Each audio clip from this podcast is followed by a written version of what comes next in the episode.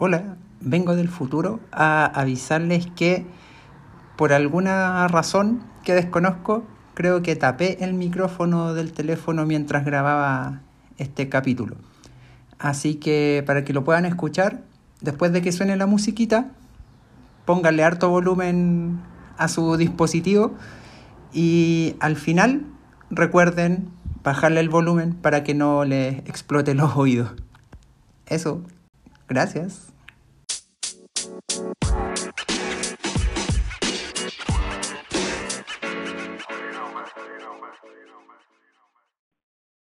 Hola a todos, ¿qué tal? Bienvenidos a un nuevo capítulo de Saluda a la Chilena.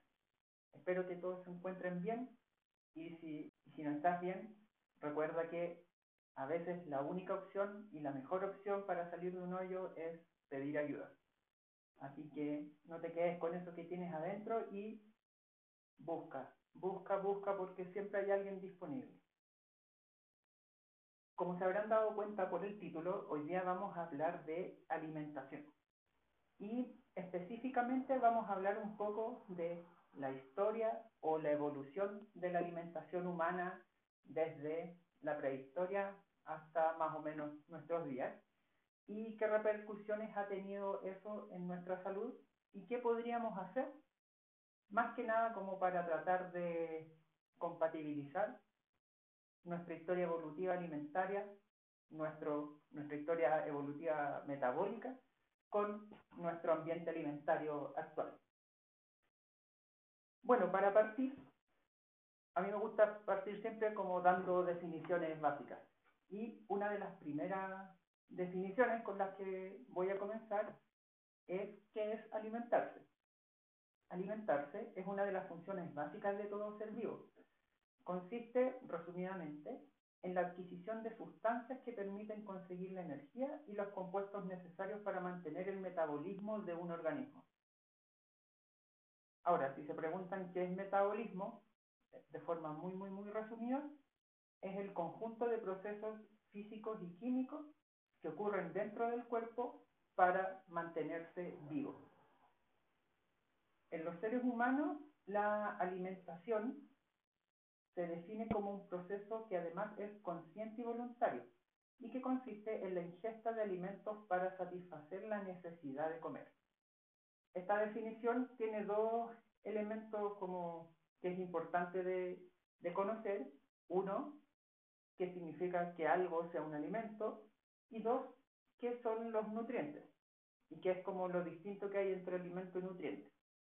Bueno, en primer lugar, un alimento, según la FAO, que es una de las organizaciones de Naciones Unidas que se aboca específicamente al tema de alimentación y agricultura, según la FAO, un alimento es un producto natural o elaborado que puede ser ingerido y digerido, con características que lo hacen apto para el consumo y que está constituido por una mezcla de nutrientes útiles para determinadas funciones del cuerpo. Básicamente, algo que uno puede comer y que es provechoso para el cuerpo. ¿Qué es importante? ¿Por qué podría ser importante tener en cuenta qué significa o qué se considera un alimento? Por dos cosas. Uno, porque podría suceder que no todo lo que comamos necesariamente se considera alimento.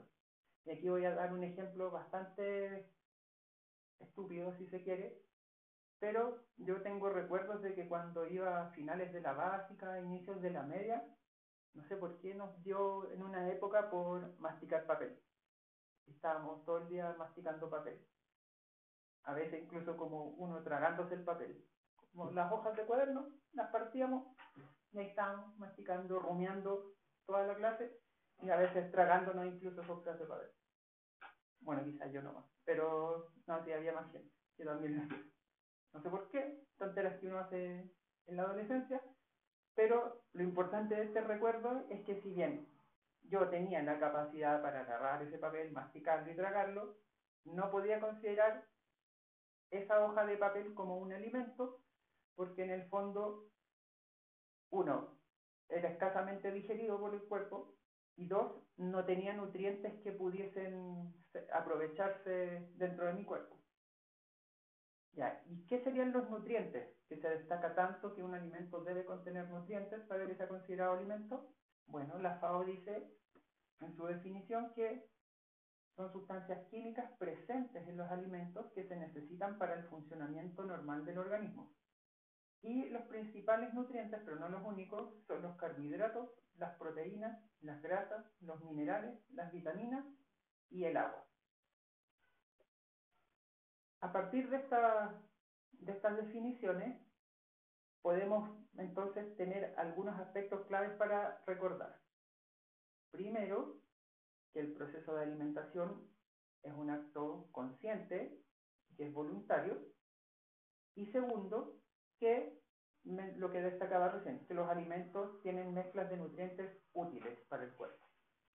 Otra definición importante y que se relaciona con el título del episodio es la definición de dieta. También, según la FAO, la dieta es una mezcla de alimentos sólidos y líquidos que consume una persona o un grupo de personas. La composición de esta dieta depende de la disponibilidad de alimentos, el costo, los hábitos alimentarios y el valor cultural de los alimentos. Una dieta no se refiere solo a los alimentos que se consumen en cantidades y tipos específicos para bajar de peso.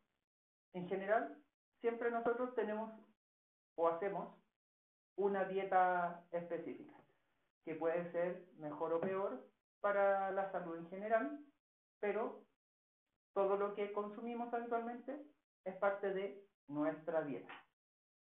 Entonces, y considerando esto, quizá el título más apropiado para el capítulo de hoy debiese haber sido el lunes parto con el cambio de dieta, más que empiezo a hacer una dieta. Pasando ya al tema de las definiciones, vamos a entrar de lleno a la primera parte y en lo que se va a centrar este capítulo, que trata de la historia humana y la alimentación. En el segundo episodio, o en la segunda parte en realidad de este capítulo, voy a profundizar más en los efectos que tuvo la historia humana de la alimentación. Bueno, ¿por qué quería empezar tocando este tema? Porque cuando uno mira la historia de la humanidad y cómo fue la evolución de la alimentación, uno empieza a comprender, bueno, no solo cómo esos alimentos nuevos que se incorporaron a la dieta influyeron en la aparición de los seres humanos, sino también por qué tenemos algunos problemas que son tan frecuentes relacionados con el tema de la alimentación. Vamos a partir la historia con los primeros homínidos. Nos vamos a centrar en los primeros homínidos, que son los antepasados o precursores directos o relativamente directos de los primeros humanos. Básicamente son como los primeros animales que comenzaron a adoptar una posición de locomoción, o sea, una forma de moverse que incluía el caminar en dos patas, ¿ya? No de forma accidental, sino como un acto ya voluntario. Tenían la capacidad de caminar sobre dos pies, puede que quizá muy poco y puede que quizá no fuera su modo principal de transporte, pero ya eran capaces de caminar en dos pies. Lo primero interesante que aparece cuando uno revisa el tema de alimentación en los primeros homínidos es que ciertos grupos de homínidos, principalmente los del género Paranthropus, consumían habitualmente alimentos que eran más duros que los que consumían otros grupos de homínidos, que principalmente eran los del género Australopithecus.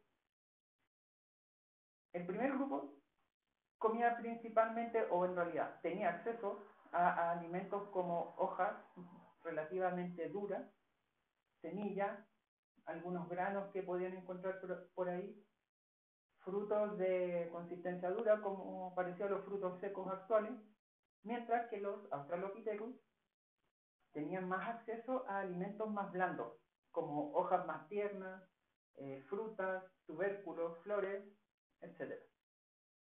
Y aunque al parecer no está muy claro, también podría ser que algunas especies de Australopithecus hayan incorporado alimentos animales de forma esporádica o en muy baja cantidad. Y uno de los alimentos que agregaron a su dieta fue la médula ósea, o el tuétano, como se le llama también, que es como esta sustancia blanda que hay al interior de los huesos, que si uno, por ejemplo, si uno rompe o corta el hueso de, no sé, una vaca, por inventar, adentro del hueso hay una especie de canal que tiene una sustancia blandita. Bueno, eso es la médula ósea o tuétano. Y pareciera, o hay investigadores que sugieren, que algunas especies de australopitecos ya eran capaces de comer ese tipo de alimentos y también insectos, ¿ya? No era el aporte principal de energía de su dieta, pero sí ya era como una fuente menor, pero una fuente presente en algunas de esas especies. Bueno, lo interesante es que había una diferencia en la consistencia de los alimentos en el grupo de los Australopithecus y en el grupo de los Paranthropus.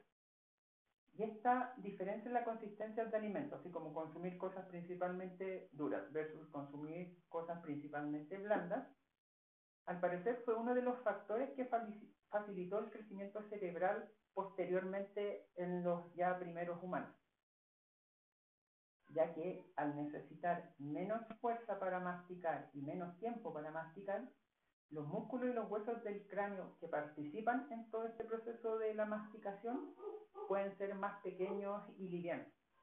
Los músculos, que son varios, pero los principales son uno que se llama massétero, que está como, a ver, si ustedes aprietan los dientes, así como aprietan los dientes bien apretados y los sueltan, y se colocan la mano en la mejilla, van a sentir como una pelotita que como que sube, como que se endurece y se ablanda. Bueno, eso es un músculo que se llama massétero, y es como el músculo principal de la masticación. Y el otro importante es uno que está en la sien, como, a ver, entre el borde del ojo y la oreja, un poco más hacia arriba, por el lado de la frente. También, si ustedes aprietan los dientes, van a sentir un músculo que se mueve un poquito, es el músculo temporal, a los dos lados. Y bueno, tanto massétero como temporal son los principales músculos relacionados al acto de la masticación. Entonces, si había una especie de animal que necesitaba tener más fuerza y más resistencia para masticar, versus otro que necesitaba menos fuerza y menos resistencia para masticar sus alimentos, el segundo grupo, el de la comida más blanda, podía, entre comillas, achicar los músculos, estos músculos que están en la mejilla y al lado de la frente. ¿Por qué eso podría ser una ventaja? Bueno, porque músculos muy grandes o músculos que hacen mucha fuerza necesitan también sostenerse de un hueso que sea más fuerte. Y para una de las formas que tiene la evolución para hacer que los huesos sean más fuertes es engrosándolos, haciendo que la capa de hueso sea más ancha y más maciza y por lo tanto más pesada. Como ya les había dicho, imagínense que estos eran como los primeros primates que ya comenzaban a andar en dos pies. Si es que a medida que pasaba el tiempo necesitaban mantener como huesos pesados y musculatura grande a nivel de la cabeza, les iba a costar lograr mantenerse en pie durante mucho tiempo porque el peso de la cabeza iba a tenderlos a desestabilizar. En cambio, al achicarse los músculos y los huesos de la cabeza hacerse más livianos, eso facilitaba el hecho de caminar, ya que la cabeza, al pesar menos, es más fácil de sostener y más fácil de equilibrar. Y posteriormente, después de miles de años de evolución, esta capacidad para, o sea, esta posibilidad que se dio como de tener una cabeza más liviana, permitió también que se comenzara a desarrollar un cerebro un poco más grande de forma como muy lenta. El cerebro crecía y como los huesos no eran tan pesados ni tan macizos, había oportunidad como para que los huesos pudieran, entre comillas, expandirse un poco, abrirse un poco, para ir albergando un cerebro más grande, y el peso extra que daba el cerebro no era tanto más o no era mucho más de lo que se había alivianado la cabeza con una menor cantidad de músculo y de hueso. Entonces ahí se lograba mantener un equilibrio que a través de miles y miles y miles y miles de años permitió el crecimiento del cerebro a la vez que se iba achicando un poco como la cantidad de músculo y de hueso en el cráneo. Saltando en el tiempo hacia ya las primeras especies humanas o las especies que pertenecen al género Homo, es decir, humanos como tal, previas al Homo sapiens, inicialmente la dieta que deben haber tenido debe haber sido también principalmente basada en vegetales y con consumo menor de insectos o carroñas, pero quizá ya no de forma tan esporádica, sino que más permanente. Seguramente, durante mucho tiempo, no tuvieron necesidad de cambiar como su dieta casi vegana, debido a que vivían en un ambiente donde era relativamente fácil obtener alimentos. Vivían en un entorno selvático, con abundante vegetación, con abundante presencia de frutas quizás, con abundante presencia de insectos también, pero hubo un cambio medioambiental que se tradujo básicamente en una disminución de las lluvias que caían en la zona donde vivían estos primeros humanos, y eso produjo que la selva fuese cambiando poco a poco hasta transformarse en una sabana, ¿ya? Que es como, no sé, que es como lo típico que uno ve cuando ve documentales de safari, o si es que vieron El Rey León, por ejemplo, donde vivía el Rey León, donde vivía Mufasa, era como sabana. Eran terrenos con pastos y con hierbas altas, donde habían árboles, pero ya no estaban agrupados así tan cercanos como si fuera un bosque muy denso, sino que estaban como, podían ser como árboles o grupitos de árboles salpicados entre mucho espacio con pastos altos, hierbas y otras cosas así, pero ya no como una selva. Este cambio debe haber obligado un poco a los primeros humanos a buscar otras opciones de alimentos. Ya no podían andar saltando de árbol en árbol para buscar, porque básicamente llegaban a un momento en que ya no quedaban más árboles y tenían que bajar al piso para buscar alguna otra cosa para comer. Como ya tenían la experiencia, entre comillas, o ya existía como el consumo de carroña, probablemente buscaban carroña para en el fondo compensar la pérdida de alimentos vegetales. Sin embargo, este aumento en el consumo de alimentos animales, si bien trajo nuevas oportunidades como para el desarrollo de esta especie, traía también una serie de dificultades. Por un lado, para obtener carroña o para obtener insectos, se necesitan habilidades que previamente no eran tan necesarias. Por ejemplo, y a diferencia de las plantas, los insectos se mueven, ¿ya? Una fruta uno puede llegar, ver dónde está, ir a buscarla y listo. Pero si uno va hasta donde está el insecto, llega al lado del insecto, ese insecto se va a mover. Y si uno no es lo suficientemente rápido, no lo va a poder conseguir para comer. Entonces comenzaron como a desarrollar, podría decirse, como los primeros tipos de caza, de cacería. Tenían que cazar a los insectos.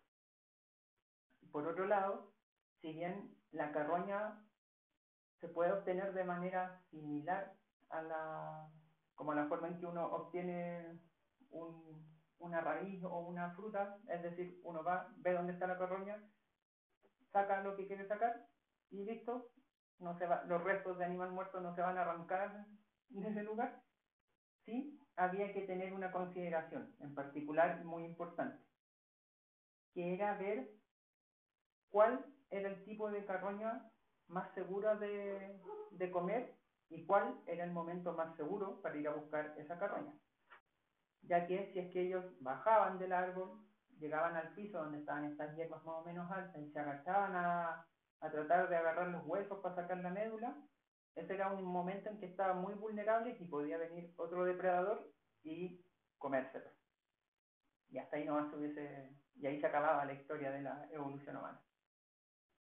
Sin embargo, dado que estos alimentos entregaban una cantidad de energía y nutrientes proporcionalmente mayor a la que entregaban los alimentos vegetales, los individuos que fueron capaces de, uno, de cazar insectos, y dos, de comer carroña sin ser ellos mismos transformarse en la comida de otro depredador, comenzaron a tener una ventaja evolutiva respecto a los individuos que no podían hacerlo. Ventaja evolutiva básicamente es como que tienen más capacidad para vivir y tener una descendencia que a su vez pueda tener más descendencia. Eso básicamente. Todo esto puede sonar bastante como banal para nosotros, pero imaginen como la ventaja que debe haber sido el darse cuenta o ser capaces de sobrevivir en un ambiente con menos árboles, comando solo lo que había disponible, así como algunas frutas, algunas raíces, algunas hojas, y que todo lo que faltaba se podía como complementar con un poquito de carroña y unos pocos insectos. Puede parecer muy menor, pero debió ser una ventaja lo suficientemente buena como para favorecer a aquellos grupos de homínidos que pudieron adaptarse a este nuevo tipo de dieta. Otro punto importante es que la suma de tener que resolver situaciones más complejas para obtener comida, como es esto de tener que correr detrás del alimento o evitar que te coman mientras estás comiendo. Segundo, más el hecho de obtener ciertos nutrientes de manera más rápida y que necesitaban menos tiempo o menos esfuerzo para ser masticados. Como ya mencioné, el tuétano, la médula, habitualmente es una cosa blanda, más blanda que una hoja, por ejemplo, o que una raíz. Y los insectos, si bien pueden tener como una caparazón, bueno, no una caparazón, pero un... Ay, ¿cómo se llama? Bueno, se me olvidó lo que tienen los bichos por fuera, como el exoesqueleto que tienen. Si bien es duro, tampoco es tan duro como, no sé, no es más duro que una cáscara gruesa de alguna fruta. Bueno, el hecho es, entonces, de tener que resolver situaciones más complejas, el obtener nutrientes de manera más rápida y con menos esfuerzo de masticar, más los cambios relacionados al no necesitar huesos y músculos tan fuertes en la zona del cráneo, dio como resultado de que se dieran las condiciones adecuadas para estimular el desarrollo cerebral. Todo esto no fue gratis, en el sentido de que a medida que el cerebro iba creciendo, también iba necesitando más energía y por lo tanto mayor cantidad de nutrientes críticos. Algunos de estos nutrientes críticos se denominan críticos porque en el fondo son muy necesarios para que se desarrolle o para que se mantenga funcionando bien el cerebro. Una cantidad importante de estos nutrientes críticos eran más o menos fáciles de obtener desde la grasa animal o desde los restos de carroña. Entonces, la carroña pasó de ser un alimento como opcional, y seguramente los insectos también pasaron de ser alimentos opcionales a ser alimentos ya como obligatorios dentro de la dieta de los primeros humanos. Y más importante aún, la cantidad necesaria para poder mantener funcionando bien este cerebro nuevo, entre comillas, que era más grande, la cantidad necesaria era mayor. Y por lo tanto quizá ya no bastaba con encontrar carroña 1 o 2 veces al día, sino que tenían que estar buscando varias veces para poder conseguir lo que necesitaban, o ya no bastaba con consumir unos pocos bichos, sino como que había que comer más bichos. Bueno, la cosa es que al ir necesitando mayor cantidad de estos alimentos, llegaron por algún motivo a la conclusión de que convenía más empezar a cazar animales pequeños. Ya no merodear solo buscando los restos de lo que dejó algún depredador, sino como ellos mismos transformarse en depredadores para obtener directamente todo lo que necesitaban. Ahora, cazar no es algo simple en el sentido de que, al igual como lo que pasó con los insectos, no es como ir al lugar donde uno ve al animal y agarrarlo, sino que ese animal, por muy chico que sea, puede correr y también puede defenderse. O sea, ya no solo ahora hay que perseguirlo, sino que también hay que estar preparados para defenderse. Y para esto se necesitó nuevas cosas. Seguramente se fue haciendo cada vez más difícil que un individuo solo fuera capaz de cazar, y necesitaba, por lo tanto, ayuda de uno o más de su grupo. Como ya eran varios tratando de, como con el objetivo de cazar un animal, se tenían que coordinar. Parte de esta coordinación seguramente involucraba el hacer planes, entre comillas, como para acorralar un animal o para atacarlo como por lados distintos, etc. Y además, ya que iban a tener un animal entero, para poder acceder, por ejemplo, al hueso, iban a tener que pasar a través de la piel, a través de los músculos, a través de la grasa, a través de una serie de estructuras, y ellos no tenían la dentadura, como la dentadura necesaria para eso, y tampoco tenían como la fuerza como suficiente para, con la boca solamente, como agarrar un pedazo de, como de piel y de carne, y cortarlo y tironearlo hasta llegar al hueso. Pero dado que tenían su cerebrito funcionando a toda velocidad, y que iba creciendo también con el paso de los tiempos, este cerebrito tuvo la idea de comenzar a ocupar herramientas para, en el fondo, suplir estas carencias que tenían anatómicamente.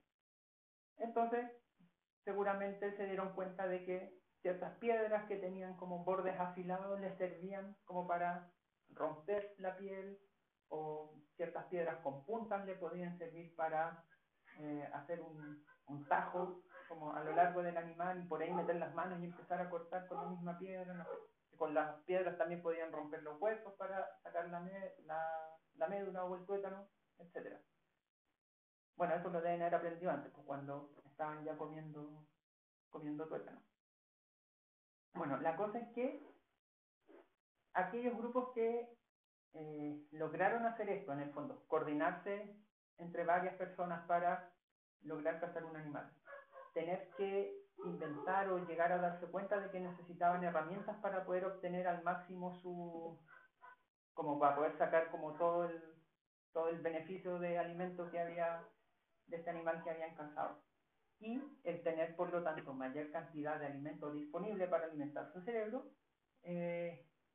hizo que aquellos grupos donde esto resultó bien entraran en una especie de círculo virtuoso, donde un mayor consumo de alimentos animales, sin abandonar completamente los alimentos vegetales previos, sirvió de estímulo para que el cerebro posteriormente fuera haciéndose cada vez más grande y más complejo. Y a la vez, un cerebro más grande y más complejo necesitaba un aporte constante de estos nuevos alimentos animales. Entonces, esos primeros humanos llegaron a un momento en que se vieron, entre comillas, atrapados por la necesidad de ser omnívoros completamente. Ya no iban a ser capaces de mantenerse solo con alimentos vegetales, sino que debían consumir una dieta omnívora. Y como eran nómades, lo más probable es que comieran de todo, desde raíces hasta animales de diverso tamaño, pasando por todo lo que pueda haber: tallos, hojas, flores, insectos, frutas, animales chicos, animales grandes, lagartijas, pueden ser, no sé, lo que sea. Todo lo que se movía y lo que no se movía y que no era venenoso, se podía comer. Como uno de los resultados, por decirlo de alguna forma, es que ya no se necesitaba un intestino tan largo como antes. En general, los herbívoros necesitan intestinos largos, como para procesar toda la comida, la fibra que tienen los alimentos vegetales. En general necesitan intestinos más largos. Y también, pues, cuando un órgano crece, necesita más energía. En el caso de los humanos, como ya no necesitaban un intestino más grande, se fue cortando de a poco, y esa energía que quedaba disponible, o en el fondo que ya no era necesaria para mantener un intestino, sirvió a la vez para redirigirla hacia el desarrollo y el mantenimiento del cerebro. Otro aspecto importante es que con tanto alimento disponible de tantas fuentes, también fueron capaces de adaptarse a los cambios estacionales asociados a su nuevo entorno. Lo más probable es que en la época en que el clima favoreció la presencia de una selva tropical, los cambios de estaciones no fuesen tan marcados. Siempre había sol, siempre había humedad suficiente para mantener la vegetación. Pero ahora, con el clima más de sabana, seguramente los cambios empezaron a notarse más. Los veranos eran más secos, los inviernos eran mucho más lluviosos, había temporadas donde quizás hacía bastante más frío, otras donde hacía mucho calor. Bueno, ya que eran capaces de comer tantas cosas distintas, estos primeros humanos también fueron capaces de mantenerse dentro de un territorio, nómadas, obvio, así como recorriendo un territorio, pero no necesitaron hacer como estas migraciones largas que necesitan otros animales, que cuando empiezan las épocas de mucho frío o de sequía, se tienen que mover miles y miles de kilómetros para encontrar un lugar que esté con las condiciones como meteorológicas como precisas para que crezca el tipo de alimento que ellos consumen. En cambio, con el ser humano no.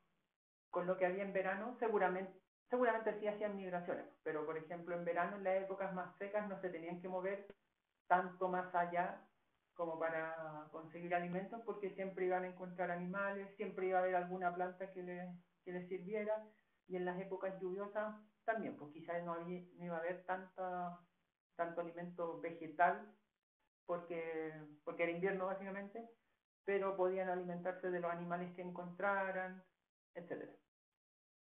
Entonces, la variedad de alimentos disponibles hizo que no tuvieran esta necesidad de migrar grandes distancias.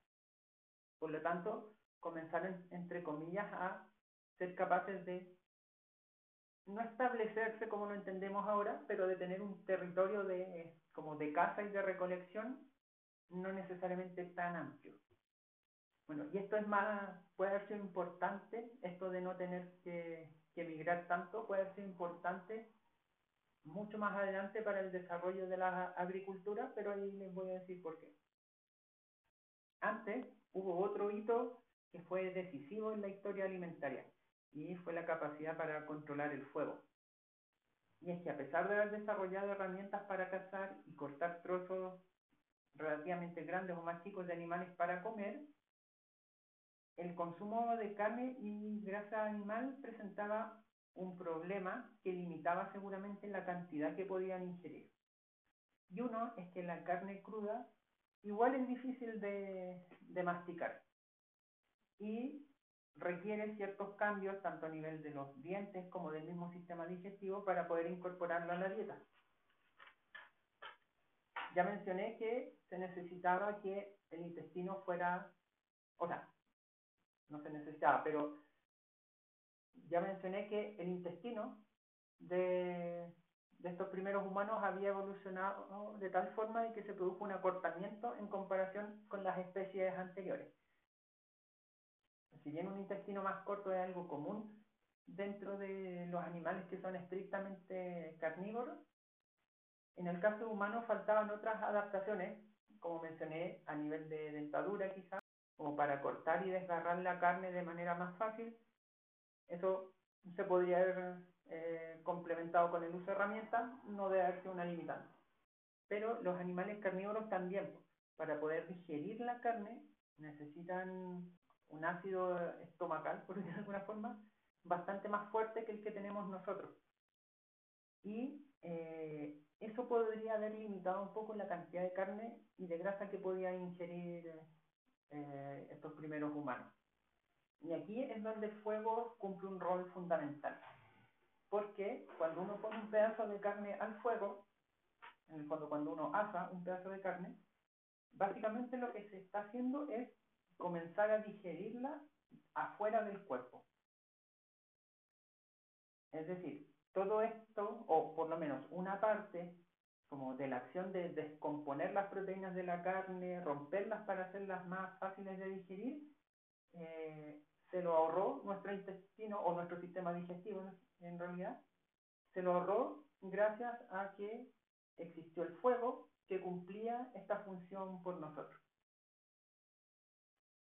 Ahora, si bien es posible que los primeros humanos hayan hecho algo similar mediante la fermentación de la carne, por ejemplo, enterrándola en el suelo como lo hacen los perros, así la carne fermenta, se ablanda y también es más fácil de digerir, el uso del fuego permitió además que esta carne fuera más segura de consumir, ya que al cocerla eliminaba gran parte de las bacterias y los parásitos que pudiera contener. Entonces, lo más seguro es que los primeros grupos que empezaron a ocupar el fuego para cocinar, para asar la carne, tuvieran menos enfermedades gastrointestinales, menos infecciones alimentarias en general. Y esto también era una ventaja desde el punto de vista evolutivo. Llegado a este punto, los humanos entonces tenían la capacidad y las herramientas para comer cualquier cosa. Entonces, la comida, o el acceso a alimentos en realidad, ya no era necesariamente una limitación para poder salir del territorio por el cual deambulaban ocasionalmente. Los humanos ya podían darse, entre comillas, el lujo de salir a explorar más allá de lo que conocían. Esta salida no era necesariamente una migración estacional. En el fondo no es que fueran a un lugar y volvieran por los cambios de estaciones, sino que ya podían como irse a un lugar nuevo y quedarse allá porque tenían de todo para poder sobrevivir. Según lo que encontré, la primera especie, o quizá una de las primeras especies que salió de África fue el Homo erectus. En otros lados había leído que era como el Homo antecesor, pero no sé en dónde. Pero bueno, dije que Homo erectus salió de África y comenzó a instalarse en otros continentes.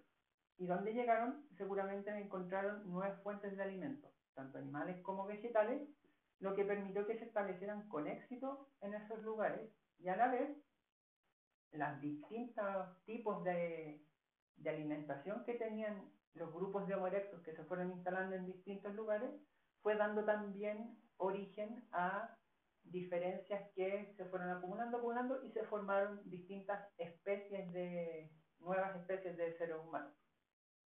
Bueno, aquí ya tenemos un humano que estaba recorriendo gran parte del mundo y el próximo hito relacionado con la alimentación ya viene como cientos de miles de años después, cuando ya había aparecido la especie Homo sapiens y también la especie Homo sapiens había salido de África y se transformó como en la última especie humana en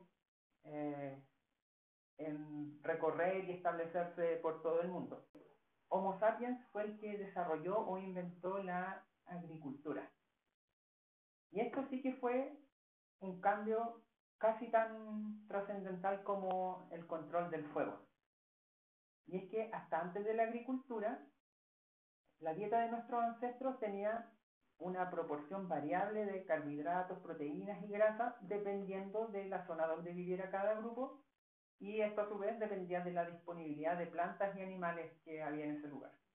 En cambio, después de que comenzó el desarrollo y la expansión de la agricultura, comenzó a predominar en la humanidad una dieta basada principalmente en cereales y lo que ahora se denominan hortalizas. Por ejemplo, se hizo común el trigo en Europa y en Oriente Medio, el arroz en Oriente Lejano y el maíz acá en América. Y en general, todas las dietas comenzaron a tener un mayor aporte de carbohidratos, mientras que las fuentes de proteínas se fueron restringiendo a los animales de granja de cada zona. En el fondo, a los animales que domesticó cada grupo en cada zona. Vacas, cerdos, cabras, alpacas, lo que fuera. Si bien la agricultura y la ganadería aseguraron un suministro continuo y relativamente estable de alimentos, la variedad de alimentos que se consumían disminuyó drásticamente. Y aquí es importante lo que mencionaba hace un rato respecto a que los humanos ya no necesitaban recorrer distancias tan grandes, no necesitaban hacer como migraciones estacionales como muchos animales herbívoros, y podían quedarse en una zona de caza y de recolección relativamente pequeña, pueden ser varios kilómetros, muchos kilómetros cuadrados, pero relativamente pequeña. Imagínense que están así como en una zona que es cuadrada, donde, no sé, en recorrerla completa pasa un año. Ustedes con su grupo van recorriendo, pillan, no sé, alguna fruta, algún vegetal, lo que sea, lo comen, terminan de comérselo, tiran al piso los restos. Y así van haciendo a lo largo de todo su recorrido. En algún momento, algunos se dieron cuenta que cuando volvían a un lugar, en las zonas donde ellos habían estado comiendo, habían crecido de nuevo nuevas plantas, y se habían plantas más jóvenes y que daban los mismos frutos que los que habían comido originalmente. Entonces comenzó a suceder que la gente comía, tiraba los restos con las semillas al piso, quizá no con intención de cultivarlas, sino como que se dieron cuenta que si las tiraban por ahí, la próxima vez que pasaran por ahí iban a ver más plantas en esa zona, y por lo tanto iban a poder comer más de esas frutas. La cosa es que tendían a volver, daban la vuelta completa, o recorrían todo el territorio, volvían, comían. ¿Qué fue pasando? Bueno, seguramente algunos individuos, algunos grupos se dieron cuenta de que ciertas plantas crecían más rápida que otras, y que si es que las tiraban en un lugar, las cultivaban, después volvían a crecer en ese mismo lugar. Entonces, ya no paraban, no sé, pues si llegaban a este sector donde comenzaban a enterrar las semillas, ya no paraban como por unos pocos días, sino que se quedaban un tiempo más largo. Este tiempo más largo hizo que tuvieran mayor cantidad de tiempo del día a día sentados. Ya no andaban tantas horas caminando para llegar a otro lugar, sino que estaban más horas en un estado relativamente sedentario.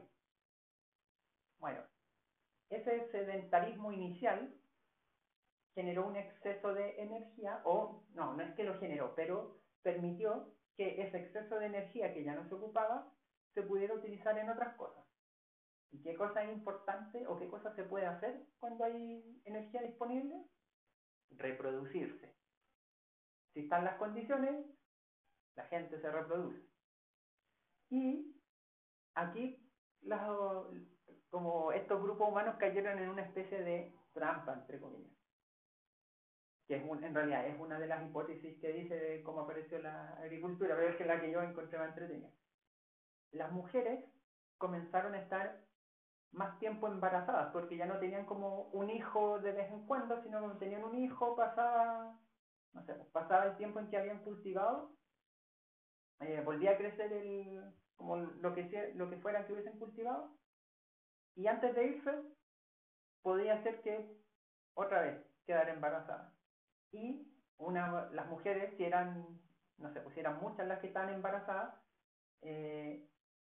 impedían que el grupo pudiera moverse distancias tan largas, porque en el fondo había que cuidarlas para que también para que pudieran llegar a terminar bien sus embarazos, y también pues las guaguas que no podían caminar y que había que andar trayéndolas, quizá como las traían en brazos o arrastrándolas de alguna forma, no sé. Bueno, todo eso hacía que el grupo se pudiese mover más lento, y a medida que se iba moviendo más lento, se fue haciendo cada vez más dependiente de esto que iban cultivando. Entonces, si al principio, no sé, se quedaban en un lugar, por inventar, un mes, y al año siguiente volvían a llegar a este lugar, empezaron a quedarse 2 meses, 3 meses, 6 meses, un año, hasta que llegó el punto en que, entre comillas, se vieron obligados a quedarse y a empezar a cultivar para poder mantener como un número mayor de individuos que estaban integrando el grupo. Entretenido pensar que en el fondo la agricultura nos tendió como una trampa a través de una mayor posibilidad de reproducción entre esos grupos, pero que esa mayor cantidad de individuos que fueron apareciendo se volvieron dependientes de la agricultura, porque eran muchos para moverse lo suficientemente rápido o para cazar tanto mientras se movían que iban a ser incapaces como de mantenerse. No sé, es una historia es una historia entretenida, creo, para mí. Bueno, ya, volviendo al tema, un último hito importante relacionado con la historia de alimentación se produjo ya en tiempos históricos recientes y fue posterior a la Revolución Industrial en el siglo XVIII-XIX. Y es que el desarrollo tecnológico permitió que el procesamiento de los alimentos fuera mucho mayor y a mucha más velocidad de lo que se había conocido hasta entonces. Mientras que la industrialización logró que los nuevos alimentos procesados fuesen mucho más baratos y estuvieran en una cantidad mayor, nuestra dieta, que había sido relativamente similar desde la época en que las primeras comunidades se hicieron sedentarios y agricultores, y que básicamente consumían productos vegetales integrales y productos animales naturales, entre comillas, como carne, grasa u otros que obtenían directamente de esos animales de granja. Posterior a la Revolución Industrial, comenzamos a vernos inundados por alimentos que contenían, por ejemplo, harinas cada vez más puras, es decir, con un menor contenido de fibra, como la harina blanca. No sé, el mismo arroz, que también se le fue quitando cada vez más como la, comillas, basura, para hacerlo más blanco, más blandito, más rico en carbohidratos, cada vez con menos fibra.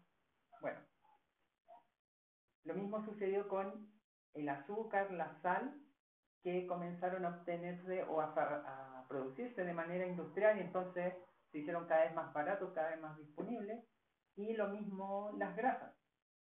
Todos estos elementos, como los carbohidratos simples con bajo contenido en fibra, el azúcar, la sal y las grasas, tienen la capacidad de generar un alto nivel de placer y una menor saciedad a la hora de comer, pero con un gran aporte calórico, bueno, a excepción de la sal, obvio, pero todos con un gran aporte calórico.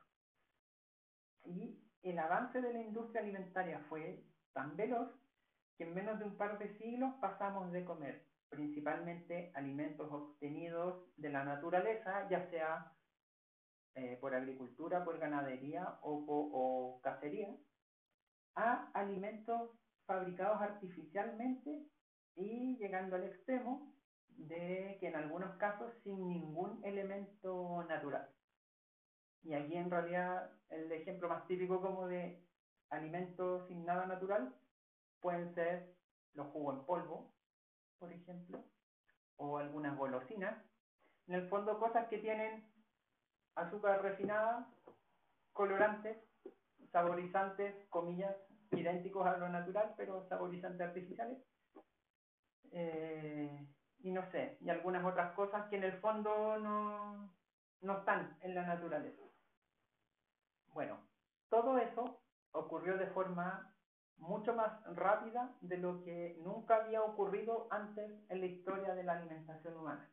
Y por lo tanto, nos pilló a nosotros, y en realidad a nuestros organismos, a nuestro metabolismo, un poco mal parados, porque no estamos acostumbrados a obtener tan fácilmente los alimentos y que estos se absorban o se digieran de forma tan simple y tan rápida dentro de nuestro cuerpo.